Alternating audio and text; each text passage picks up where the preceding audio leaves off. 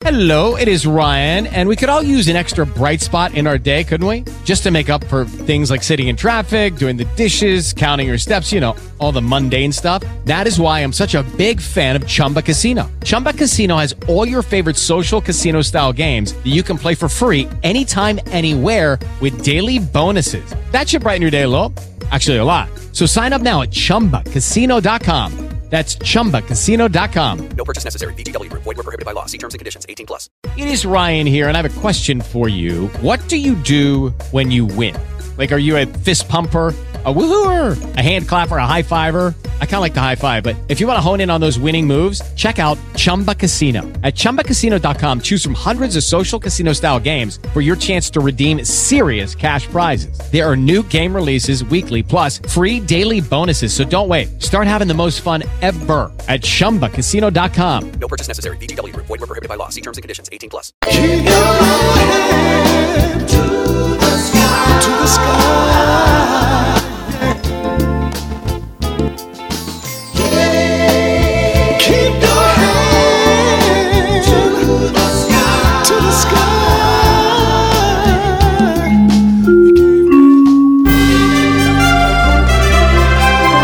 KCAA Loma Linda.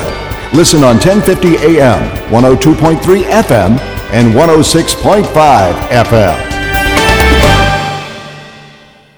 KCAA Radio has openings for one hour talk shows. If you want to host a radio show, now is the time. Make KCAA your flagship station. Our rates are affordable and our services are second to none. We broadcast on three terrestrial frequencies to a population of 5 million people. Plus, we stream and podcast on all major online audio and video systems. If you've been thinking about broadcasting a weekly radio program on real radio plus the internet, contact our CEO at 281 599 9800. 281 599 9800. You can Skype your show from your home to our Redlands, California studio where our live producers and engineers are ready to work with you personally. A radio program on KCAA is the perfect work from home avocation in these stressful times. Just type kcaaradio.com into your browser to learn more about hosting a show on the best station in the nation or call our CEO for details 281 599 9800.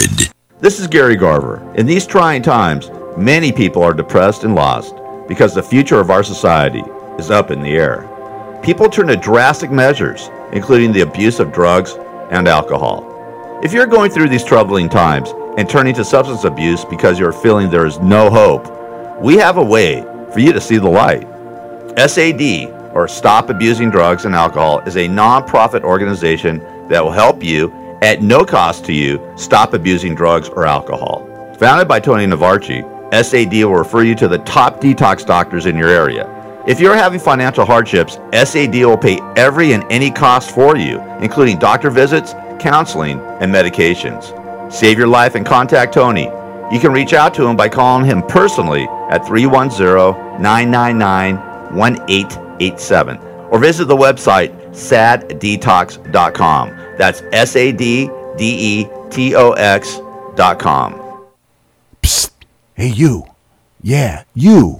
Do you know where you are? Well, you've done it now. You're listening to KCAA Loma Linda, your CNBC news station. So expect the unexpected.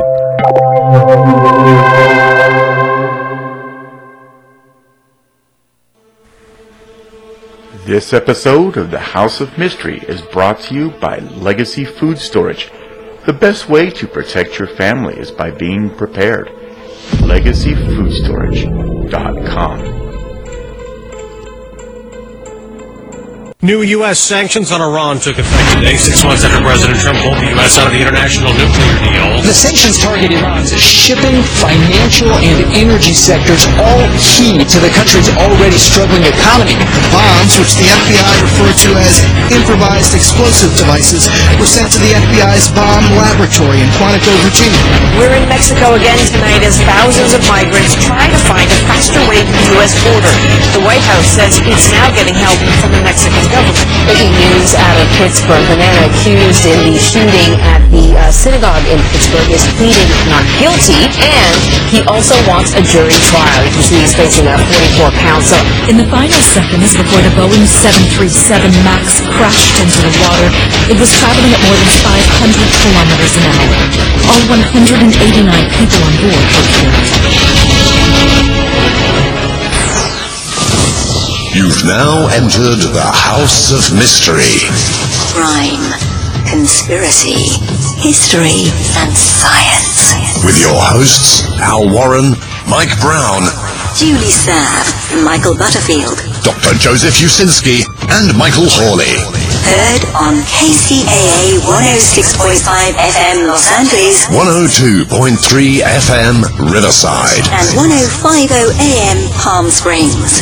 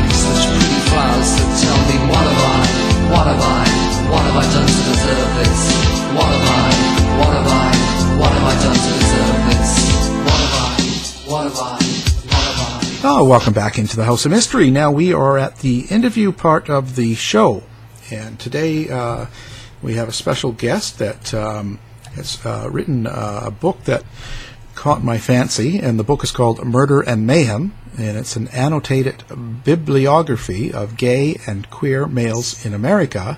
Or in, in mystery, 1908 to 2018, and the author is Matt Lubbers-Moore. Thank you for taking the time. Well, thank you for having me. So let's first of all, uh, it's the first time you've been on the show. So uh, let's talk about who you are um, and how you got uh, into this uh, uh, writing of a book like this. Um, so what's kind of your history here? Uh, well, I've always been kind of um, a huge fan of mysteries. Uh, you know, going back to Nancy Drew and the Hardy Boys and Boxcar Children. Um, and as I got older, uh, the books really didn't appeal to me much. Uh, you know, they, uh, you know, as a gay man, um, I didn't relate to the characters as much as I, uh, you know, did as I was younger. Um, so I started to try, you know, I started finding books that actually had gay detectives and uh, gay characters and mysteries, and those books started to appeal to me a lot more. Uh, and so as I really delved into reading them and then, you know, of course, collecting them, um, I started to create a database of them. And I'm also a uh, co-moderator of a Facebook group uh, that's all about gay mysteries and suspenses and horrors, thrillers. And we uh, were uh, interviewing a uh, another bibliographer who is much more uh, uh, esteemed than I am, uh, uh, who passed away not too long ago, um, Drewey Wayne Gunn. Um, and he had mentioned that you know with today's technology, you know it'd be so easy to create a database, you know that's open to anyone, that's available to everyone. And so I thought, well, I already kind of started a database, so I might as well just start finishing the date. You know, I might as well keep working on the database. So that's how I got started on the bibliography. Wow, that's uh, so. You must have an interest in, in a lot of history and stuff. Um, so, where, what made you? Uh, what? That's not the right way. Where you began? Uh, in what year of, of going back and putting together these stories? So, and and how did you determine where you were going to go back to? Well, I started really doing it in 2014, uh, compiling the databases after the interview with uh, Drewey Wayne Gunn, and um, I. So what I did was I, I used his his uh, bibliography. I used um, another uh, couple of bibliographies that I found about gay detectives, and I went back as far as I could go and uh, 1909 was the earliest I could find a gay character in a mystery, and it was by um, Arthur Conan Doyle, who of course wrote Sherlock Holmes. Uh, the short story is not one of the Sherlock Holmes stories, although a a London detective is mentioned, but is not named. Uh, but it's the short story, and of course, the short story, you know, was published in 1909. Uh, it's called "The Man with the Watches," and the great thing is that it's uh, there's no copyright on it any longer because it's uh, so old. So I was actually able to include it in the in the uh, bibliography at the very end. Hmm. So, what do you, what are you hoping for um, when you when you take on a book like this? This is a lot of work and uh, big project. Um, what are you hoping people get out of it? So I ho- so hopefully I sell one copy. That's all I really hope. There's ambition for you. Completely justified if I sell one copy. I, I've actually sold quite a few copies, uh, so I, I feel very justified in uh, in writing it. Um, but I mean, the, the main thing for the book is you know so many uh, resources can use it. Um, it's not just you know I mean it's a collection of titles and authors and uh, things. And you know, if someone like me who's a collector, you know, I can use it to um, ex- to finish my collection to really get even more in depth. Or you know, I include a uh, um, a uh, uh, um, a rating in the book. You know, uh, one through three uh, for how involved a gay character is in the book, and if it's a three of a th- three out of three, there's the detective is is gay.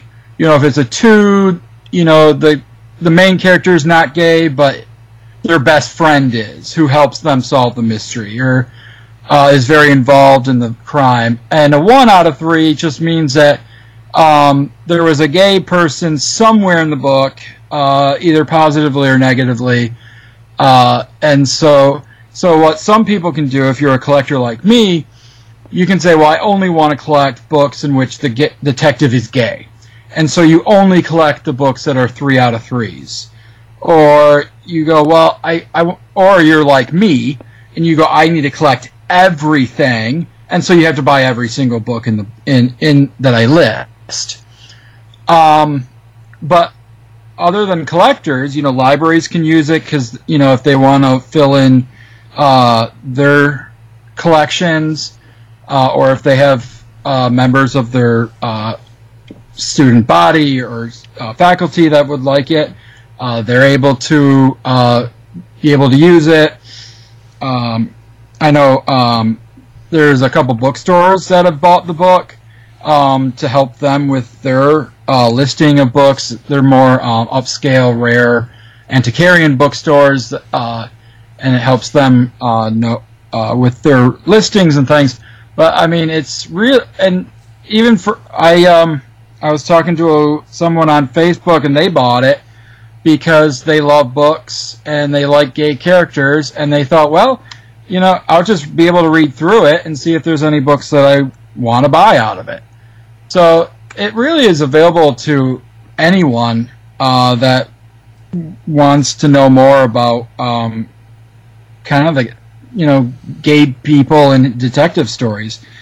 But the other cool thing about writing this book, and I didn't even think about it until I was kind of in the middle of it, was that you know it's from 1909 to 2018, and you can kind of almost see the history of the acceptance of gay people um, in the world uh, through the detective story.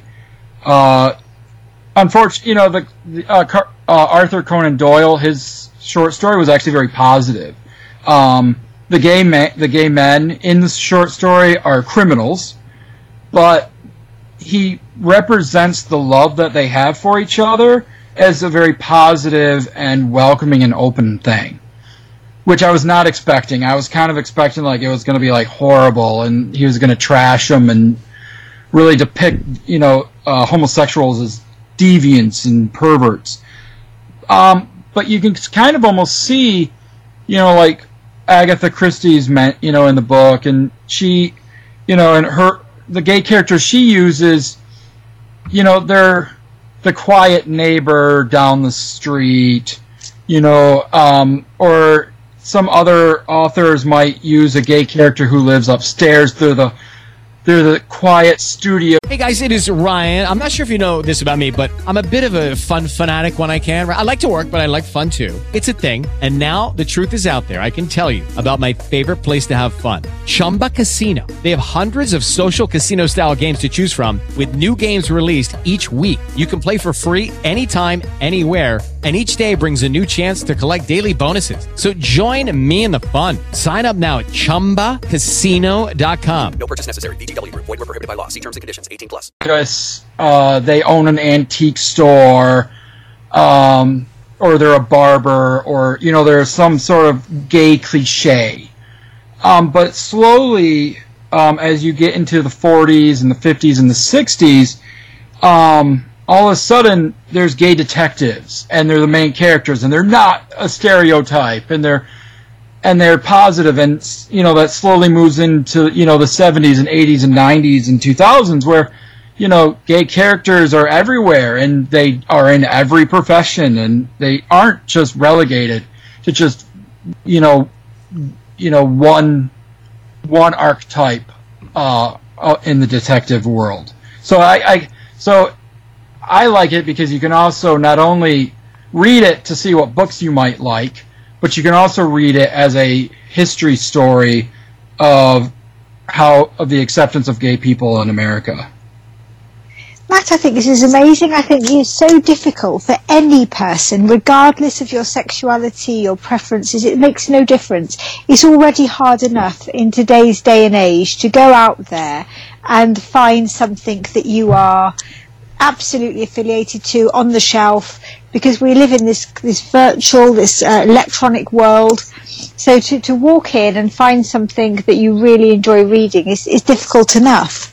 Yeah. let, let alone when you can't actually relate to the characters. And I see that in, not only in, in sexual preference or uh, gender identity but also in, ter- in with disability for example. If you if you can't relate to the people that are in the book in the same way then the book becomes meaningless. So, you know, a brilliant way of bringing everything together and, and adding that review to it and helping people to, to make their own informed decisions about what they might be more interested in in terms of reading. Have you, um, in terms of, you know, the, just the sheer volume of text out there to research and put into your book must have been incredible. How did you, how did you filter it down and decide what you wanted to put in your book? You know, that was very, very difficult because there's so much. Um, and, you know, when I was using the, the bibliography from uh, Drewey Wayne Gunn, he only used books that had gay detectives. Um, and they had to be public, they had to be in print. Um, they had to be available for purchase and things like that. Um, I I had a really hard time um, because I didn't want to exclude anything. Um, so the most obscure thing, you know, there's a couple books in here that I put, you know, I um, at the end of each uh, blurb, I I put sometimes I'll add something about the book on my own, and I'll say, this book is no longer available. I can't find it anywhere. It's it was an ebook. It's no longer available. Um, and the thing about that is, you know, like authors can bring things out, they can take things away. You know, with the electronic world as it is, with ebooks, um, they're here one day and gone the next, or they can be heavily edited easily.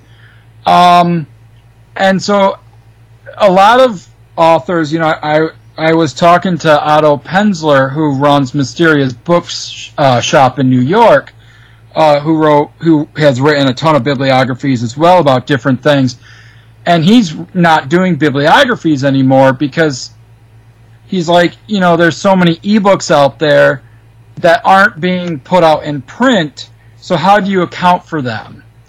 Um, so I kind of have my own system of doing it. I put them in there and I make sure I state that they are an ebook only, um, so that people, if they're looking for it, um, they may not be able to find it, you know, because it might not be available anymore. Um, or um, the blurb that I include in the book, the book might have changed drastically by the time they actually get the book. Uh, but I didn't want to exclude anything. Um, so I included as many ebooks as I could find. I included as many um, weird, off the cuff things that I had a hard time categorizing. You know, it it kind of was a mystery, but I can't. But I'm not 100% sure it was a mystery. But I don't want to exclude it because there might be someone out there that does want to find that book. And um, so yeah, so it was very difficult in that. Um, the other hard part is there is so many mystery novels out there. I mean, books are being published, millions of books are being out, you know, being published, you know, all the time, and uh, so it's really difficult to read them all. Um, so I have a great support team. Uh, uh, there's a librarian down in uh, Australia, Graham Cheater, who was a, an incredible help to me. Uh, there's a guy in Finland named Pekka.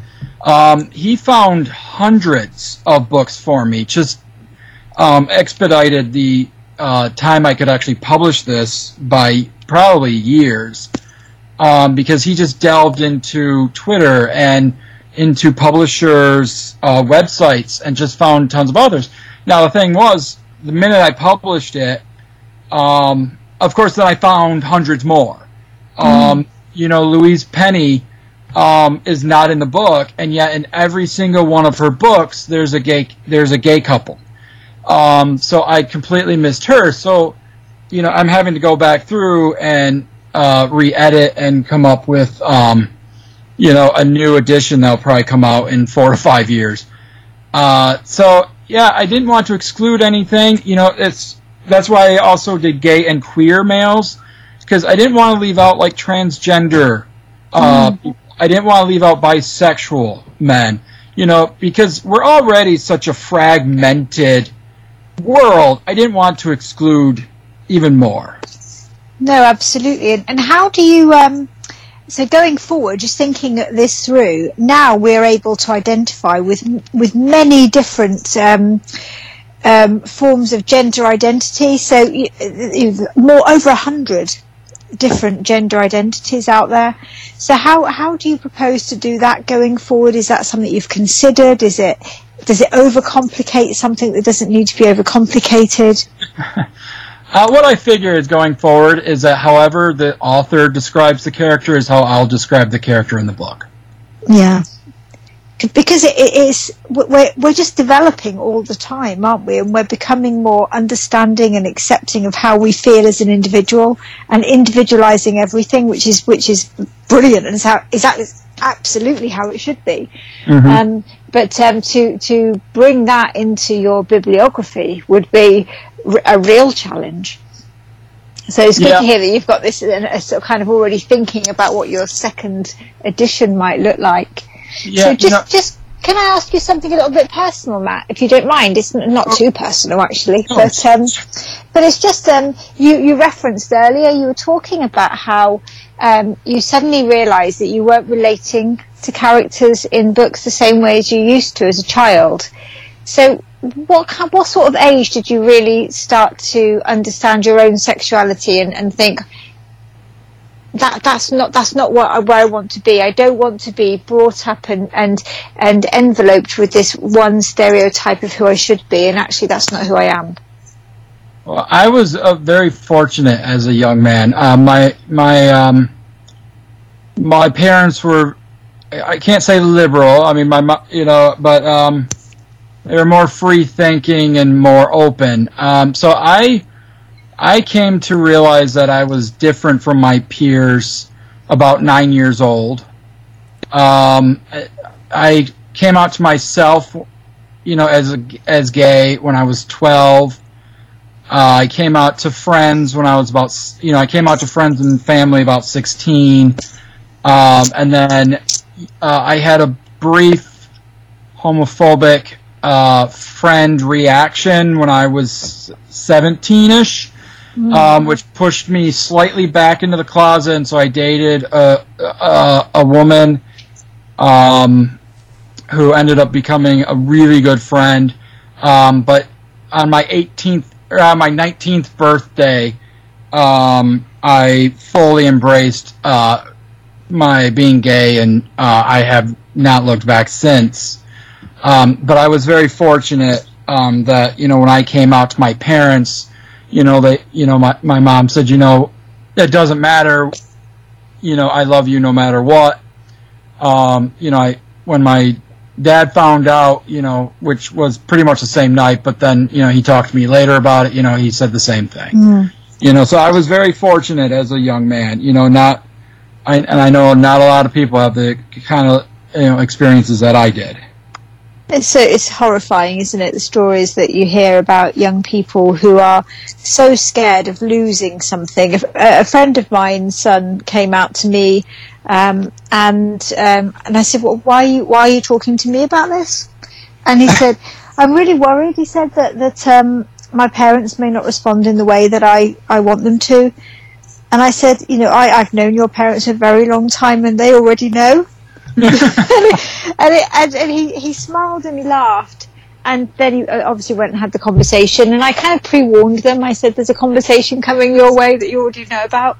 Yes. and um, and and I said he, he just needs he just needs your love right now. And uh, and they were brilliant absolutely brilliant as I knew they would be but that Right. innate fear as a teen when you're already going through so many hormonal changes and you've you've kind of battled with with all of those feelings and, and come through it and made your kind of your decisions and then for somebody to reject you for that is just you know it's, it's unthinkable and yet it happens so often Yes, unfortunately, it happens too often.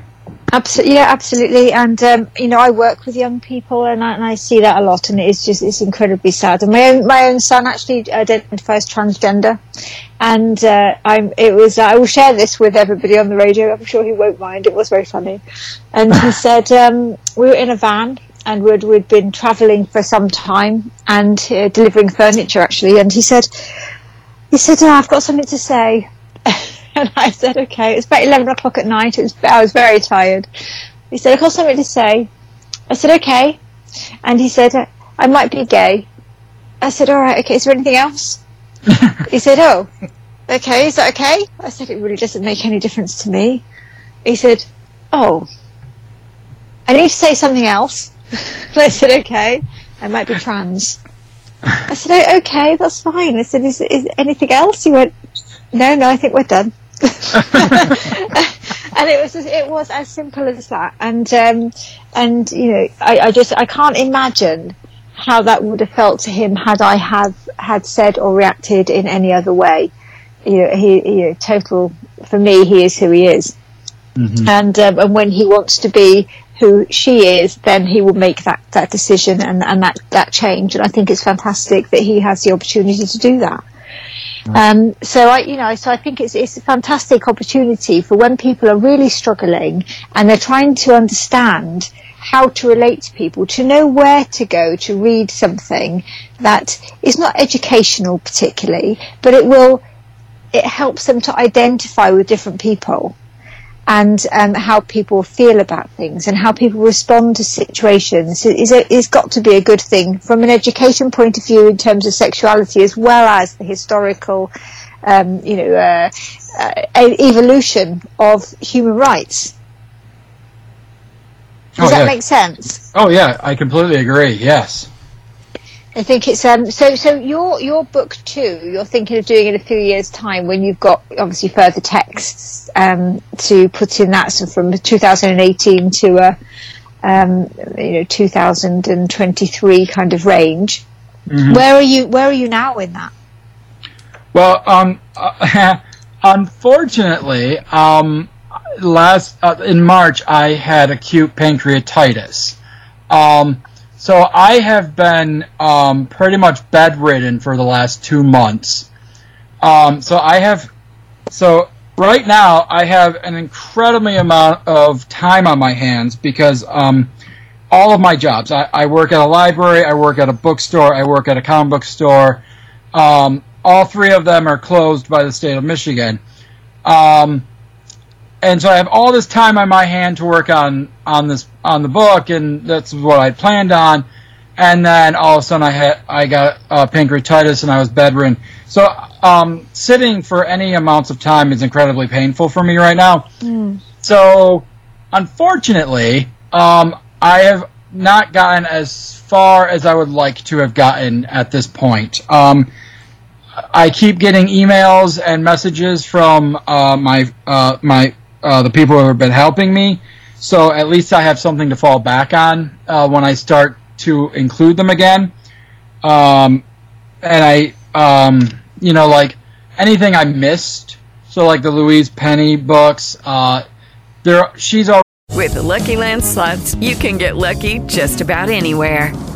This is your captain speaking. Uh, we've got clear runway and the weather's fine, but we're just going to circle up here a while and uh, get lucky. No, no, nothing like that. It's just these cash prizes add up quick. So I suggest you sit back, keep your tray table upright, and start getting lucky.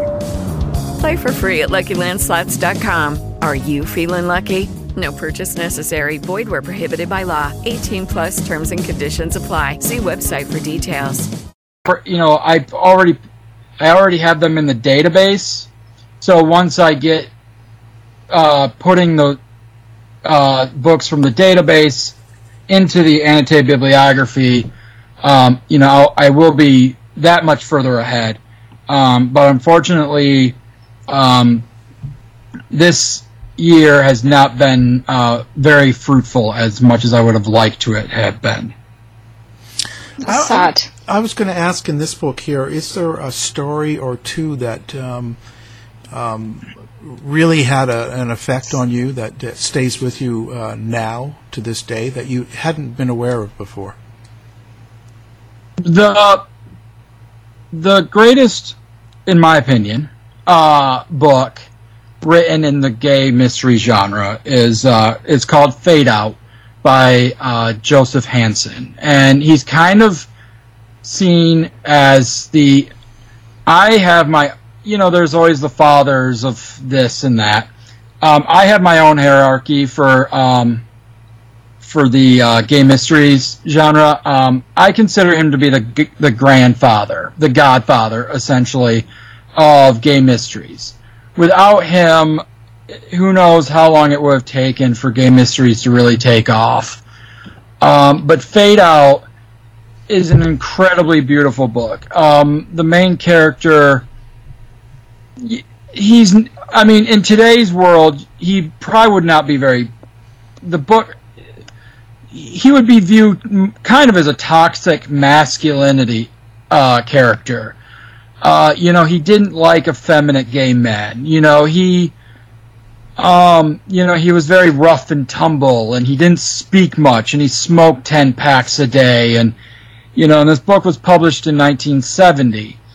Uh, but you know, he just lost his lover, who was actually a very effeminate gay man, who was a um, uh, interior designer, and the main character uh, is finally up after being bedridden for six months uh, because he just couldn't imagine life without his his lover, and it's there's I, I think it's like the third or fourth chapter in where he starts kind of thinking about how he met him and and there's this wonder and it's so beautiful about how they met and how you know they they made their lives together and it was such a beautiful story you know in the middle of a detective story. Uh, the main character's name is Dave Brandstetter and he works for an insurance company as a murder inve- uh, as a death claims investigator um, you know, but without Joseph Hansen, you know, it, who knows how long it might have taken for authors like Michael Nava and Richard Stevenson or uh, John Morgan Wilson to really um, come out and shine um, or even be published by mainstream uh, publishers. Um, up to Joseph Hansen, there was no mainstream publishers publishing, you know, gay detectives. Uh, you had um, George Baxt, who published um, the Pharoah Love books, but they were seen more as campy and pulp. Um, so when you got to Joseph Hansen, all of a sudden it was okay for mainstream publishers to publish gay authors publishing about gay main characters who aren't stereotypes and who don't uh, always die and you know in the at the end Do you, do, do you see that as a problem still today with with um, gay stories or, or, or you know books or anything like that being published today with mainstream publishers, or is it more acceptable? well unfortunately in the 90s uh, publishers got very afraid um, they saw um, the defense of marriage act um, the don't ask don't tell um, you know Ver- vermont and hawaii were trying to push you know gay marriage and uh, the people of their states were very opposed. And so all of a sudden you see these mainstream public you know they're very conservative you know they're they're looking at their their pocketbooks and they don't want anything to affect you know their profit margins you know heaven forbid. Um, so all of a sudden in the 90s they saw all of this backlash against gay culture and gay people. And they went no we can't publish gay authors anymore. And all of a sudden you had you know richard stevenson um, and um, all these other uh, authors who really had a successful runs with their books you know 10 you know 15 mysteries with these mainstream publishers and they did fairly well who all of a sudden went yeah we're not renewing your contract. There's no market for it you know even though there had been a market all this time and there still would have been if they would have kept publishing. Um, and i think it's been very hard for gay authors uh, to publish with mainstream publishers but i'm hopeful but i know a lot of gay authors I talk to are not. Um, you know, you have James Patterson who published um, a, a, gay a gay detective. You had Ann Cleeves who who just won. Uh, oh, I want to say an Edgar, but I think it might have been a an Agatha Christie award um, for her book, which had a gay detective. Um, so you're starting to see straight authors publish uh, detective stories with gay main characters. Um, so I'm hopeful that eventually mainstream publishers will say, "Oh, well, these straight authors are having such, such a success. Let's see how a you know maybe gay authors will do." But you know, again, with um, you know, there's so many small independent publishers. Um, there's self-publishing, which is so easy. You know, on you know Amazon. You know, you you write something, you can put it out on Amazon. You, you know, no no fuss, no no biz, no need for editors or anything like that.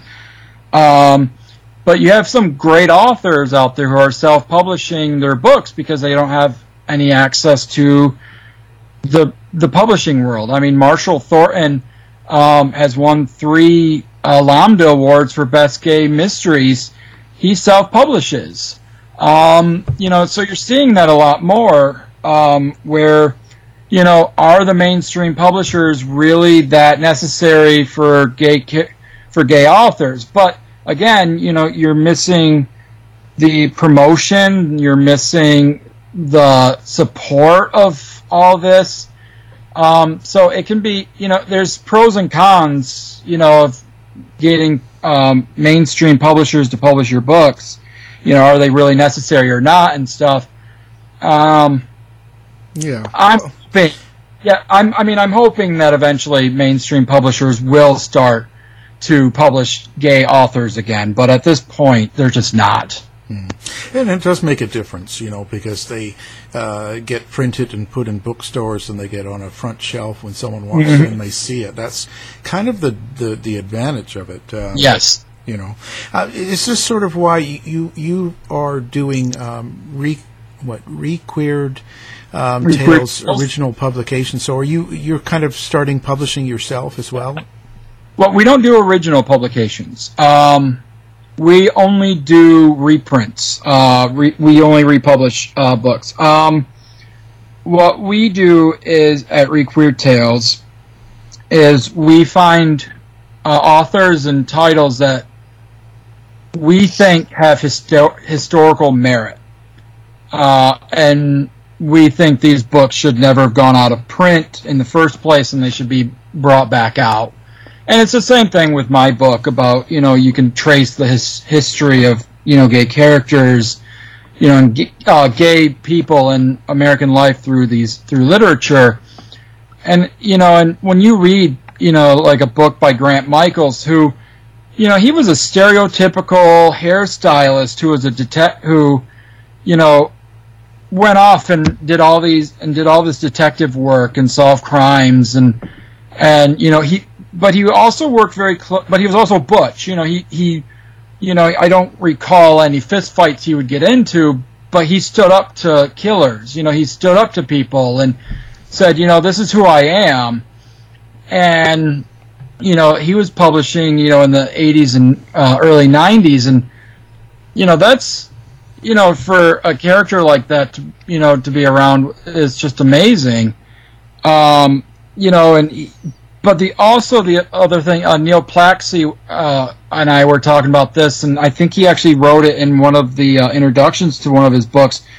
was that this was kind of the first uh, character to work with the police department. Um, you know he was a stereotypical gay man who actually got along and worked with the police department in a time where police departments did not want to work with gay people, you know, especially, you know, in that kind of a closed capacity, you know, or even to or even to uh, assume to let them do their job. Um, but no, so like, um, our the first book that we published was a horror novel called Steam uh, by J.B. Laws, and you know he won. You know he won. A, he was an unpublished author, um, and Alyson Press uh, and um, a bookstore in in San Francisco. I can't remember which one had a competition um, for the best new author. Uh, and so what they would do is, that, you know, the the employees of this bookstore would read all the manuscripts, and whoever had the best manuscript would then be published by Alyson Press. And Steam is amazing. I mean, it was being referred to as, you know, he uh, J.B. Laws was being referred to as the gay Stephen King. Um, you know, the the book. I mean, I can't read horror novels because of my overactive imagination. You know, but of course I had to read it to, you know, make sure that you know it was edited and proofread and all that kind of f- fun stuff. Um, so I read it, and I couldn't even go into my bathroom at night for like two weeks because it was so terrifying. Um, you know, and he died. You know, a couple, you know, just a couple years after the book came out, and just before his second book came out, and you know, we lost so many voices to AIDS. Um, you know, so many young people that they really had so much talent and so much promise and then we lost them. You know, and I'm not, I'm not just talking about authors, but artists and musicians, and you know, just you know, it's it's. I, I just think of like how rich our world would really be right now if all those young men had not died. And you know, so for us, it's not just you know going, "Ooh, these are really good books and people should still be reading them." But it's also to say, "Hey, read these books. These voices still deserve to be heard." And you know, and uh, and so many of these authors are just so brilliant and they are so wonderfully the books are just so wonderfully written and we really do want people to reread them because they are you know either reread them or read them for the first time because they really are amazing. And yeah you know they're from the you know 80s and 90s and they might be a bit dated. You know there's no cell phones or laptops and there's a lot of running around you know and having to solve crimes you know the old fashioned way you know where you actually had to talk to a person in person. But you know they're so good and they deserve to be read. And so at Requeer Tales that's what we're trying to do. We're trying to revive. We're trying to preserve the LGBT literary heritage because it's just being lost. Hmm. So wh- what what's next for Matt? Where where do you go from here? You know, I'm not really sure. Uh, that was that was the conversation killer right there. I don't know. All right. well done, Matt. um, you know, I, I, I'm gonna keep working, you know, on um, my Murder Mayhem, and uh, hopefully come out. Uh, you know, it came out a few days before um, leap year, or you know, it came out in February of um, of uh, you know of leap year, and so I thought, well, you know, it'd be kind of fun to come out every four years on leap year. Um, so that means that I have a lot of work ahead of me, and um, so I'm hoping of getting that of keeping that of keeping of uh, doing that and keeping up with it. Um, and then Requeer Tales, um, you know, we've got so many great authors and so many great books. Um, you know, and people can check them out at requeertales.com. I would say, I would mention going to our Facebook page, but I'm the one that updates it, and having been sick, I have not been updating it as much as I should have. Um, but no, our, um, my two partners, Justine and Alexander, are brilliant. Um, you know, they've been working, you know, really hard. You know, it, this whole COVID nineteen thing's been just, uh, you know, really put put us behind. But we've got you know a couple big books coming out. Um, John Mor- uh, John Morgan Wilson, he's the first gay man uh, to write a gay main character as as his detective to win an Edgar Award. Um, we've got him coming out, and uh, we're going to be republishing his first book in September. Um, and I and I know I mentioned that um, we don't do original um, uh, titles, but uh, there's a couple uh, authors that published books that were never published. So they, I'm sorry, they wrote books that were never published as part of their series, and um, we're working on uh, bringing those out as well. So uh, we're working. Um, we we've got a lot of balls in the air. We got a lot of stuff going on, and it's really exciting times at Requeer Tales. Um, so Matt, you know, uh, I'm also working on my master's degree in history. I have a master's degree in library sciences, which is probably why I'm obsessed with bibliographies. Um, but no, I, we've got so much stuff c- going forward. Um, I've got tons of stuff on my plate, so it's going to be a very busy time, and I'm really looking forward to it. No, it sounds like it. Lots of balls flying around in the air. Yeah. Yeah, so uh, that's fantastic. Um, so, uh, what other uh, contact information do you have? So, the book can be found in uh, Amazon, uh, anywhere else, or do you have a website for yourself? I do not have a website for myself. Um, the book can be found anywhere: uh, Kobo, uh, Barnes and Noble, uh, Amazon. Book. Uh, you can request it from your local bookstores, uh, so it can be found anywhere. Um,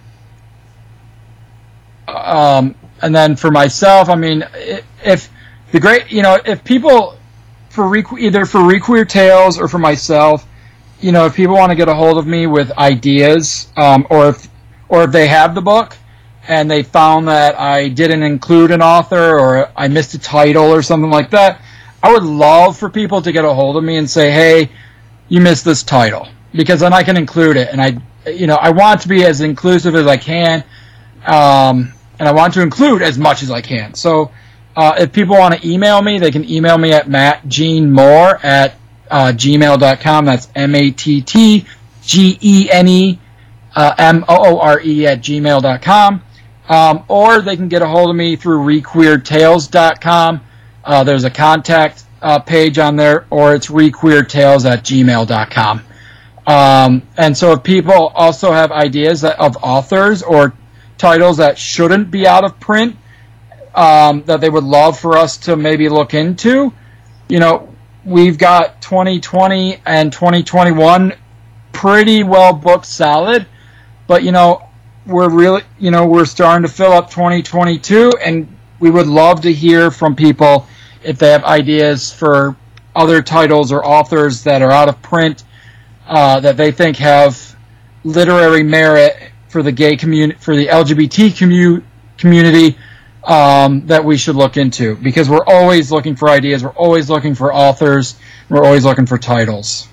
Is it is it a real hard process for you to get the um, out of print books and then um, get them reprinted? Like how? What kind of a process is that? Sometimes it's super, super easy where we just contact the author and say, hey, do you want us to reprint your books? And they say yes. Um, they're literally just send me the contract. We send them the contract and they sign it and they send it right back to us. It's fantastic. Um, other times it's, you know, when the author is deceased, um, it's uh, tracking down the estate. Um, the, a really good example is uh, I can either do JB Laws or I can do uh, Grant Michaels. Um, I'll do Grant Michaels this time. So um, with Grant Michaels, uh, we only had an uh, a physical address for a lawyer in New Jersey um, who who knew who had the estate. Um, so I, I wrote her a physical letter um, asking her to put us in touch with uh, Grant Michael's mother, who we believed had the rights to his books. Well, um, so I got an email from Grant Michael's brother, who informed us that Grant Michael's, who informed me that their mother had passed away shortly after Grant Michael's did, um, and that he was the estate the estate holder now. So we worked with him for about um, about a month or two um, over the con- over the wording of the contract and getting everything prepared. Um, and then the only thing that we require of um, of estate holders is that they prove somehow is that they sign an affidavit saying that they are the estate holders and that if it turns out that they are not, that we're not liable for damages or for copyright infringement. Um, so he kind of freaked out a little bit when he had to sign this. Um, and so he went back to his lawyer, and it turns out he didn't have the rights to the books. Uh, it turns out that Grant Michaels had left uh, had left the rights to the books to a friend of his.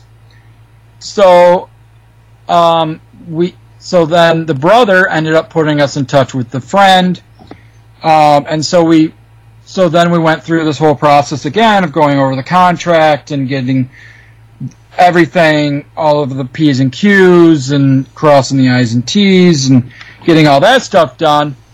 Um, and when he needed to sign the paperwork saying that, you know, he was the estate holder, he freaked a little bit too, um, and confessed that he had donated everything to uh, a library uh, in Boston. And so we had to contact the, the library in Boston and ask them, and they're like, no, we don't have the rights, we just have the papers. Um, so we went back and we are like, oh no, you still have the rights to the pay, you know, you still have the rights to the books. They just have the papers. But he wanted like, he wanted them to like actually like write out like we do not have the rights to the paper. You know, he wanted them to sign what we wanted him to sign. Um, so eventually, you know, uh, the library did that. He did. He signed and so now uh, I think we just came out with the third Grant Michaels um, Stan Kraychik books, um, third or fourth. So um, we're really happy with uh, with that. But yeah, sometimes um, tracking sometimes tracking down who has the um, the rights can be uh, uh, bothersome. Uh, it can take some time. And then there's some authors that we've reached out to. They don't want their books back in print you know, and there's nothing we can say or do. You know, you know, I'm from Michigan. Uh, we, you know, I uh, we always joke that I have Michi- that I'm Michigan nice, um, and then I can, you know, like sweet talk my way, and and sometimes the authors just don't, you know, really want to. Um, they don't want their books back in print, and you know, uh, Alexander's in Canada, so we always joke that he's even nicer than Michigan nice. Um, so you know he um, you know he goes after authors sometimes, and you know unfortunately they just don't want their books back in print. They just either aren't happy with the with how they turned out, or they just felt like it was part of their life that's over now, and they just don't want to deal with it. Um, you know, and I feel you know, and it, That's it, sad. yeah, it makes me kind of sad when I think, oh, but they're so good. And some of these authors that don't want their books back in print, they're they're Lambda award winning authors. You know, some of them have won awards for their books, and they're like, no, we just didn't feel they were any good, or no, we just, you know, that was part of my past, and I don't want it out there. And I'm like, but, but the literary heritage. Well, do Oh, you that think- is sad. Do you think maybe they had a real bad time during their publishing of it, or when Well- it came out? Maybe it was kind of a bad bad time for them, or backlash on it. Well, you know, and I was just you know say, you know, and some of these authors did have you know homophobic reactions, and you know some of them you know might not have been out when the books came out. Um, you know, I know like uh, Richard Stevenson. You know, his real name is um, uh, Richard uh, I think is how you pronounce his last name. But he had t- he was a teacher at an element at a at a school, and he had two young children, and was married when he started publishing his first gay novels. And so he changed his uh, author named Richard Stevenson because he didn't want, you know, his uh, kids to be picked on or, you know, you know, because they're the children of that gay author. You know, so you know, I know a lot of you know a lot of lesbian authors that we've reached out to. You know, they've all writ a lot of them have written under pseudonyms you know, because ma- they were married at the time and, you know, they didn't want, you know, their husbands knowing they were publishing lesbian mystery novels. And so, yeah, you know, I think at that, you know, so now, of course, now that they're older and, you know, they've, you know, either come out or whatever, you know, they see that as not a great time in their lives. So I, I don't fault them. You know, I don't, I don't say, oh, you, you need to publish these books anyways. You know, who cares about your, your you know your past you know but you know i i completely understand where they're coming from and mm, Yeah. Oh, yeah. Well, um, it's been a great conversation, and um, so we will have your um, book up on our site, so people listening can just do one click and pick up the book. And I recommend it if you want some really good gay history. This is the this is the book to go to. Um, our guest has been the author, the one that put it together, and that's Matt Lubbers Moore. Thank you for taking the time to be on the show. well thank well thank you so much for having me i had a great time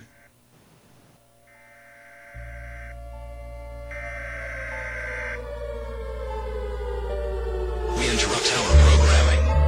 This is a national emergency. Important details will follow. Are you prepared? Legacy Food Storage The best way to protect your family is by being prepared. Go now to legacyfoodstorage.com. Use coupon code HOM15 now for 15% off. Quick, go!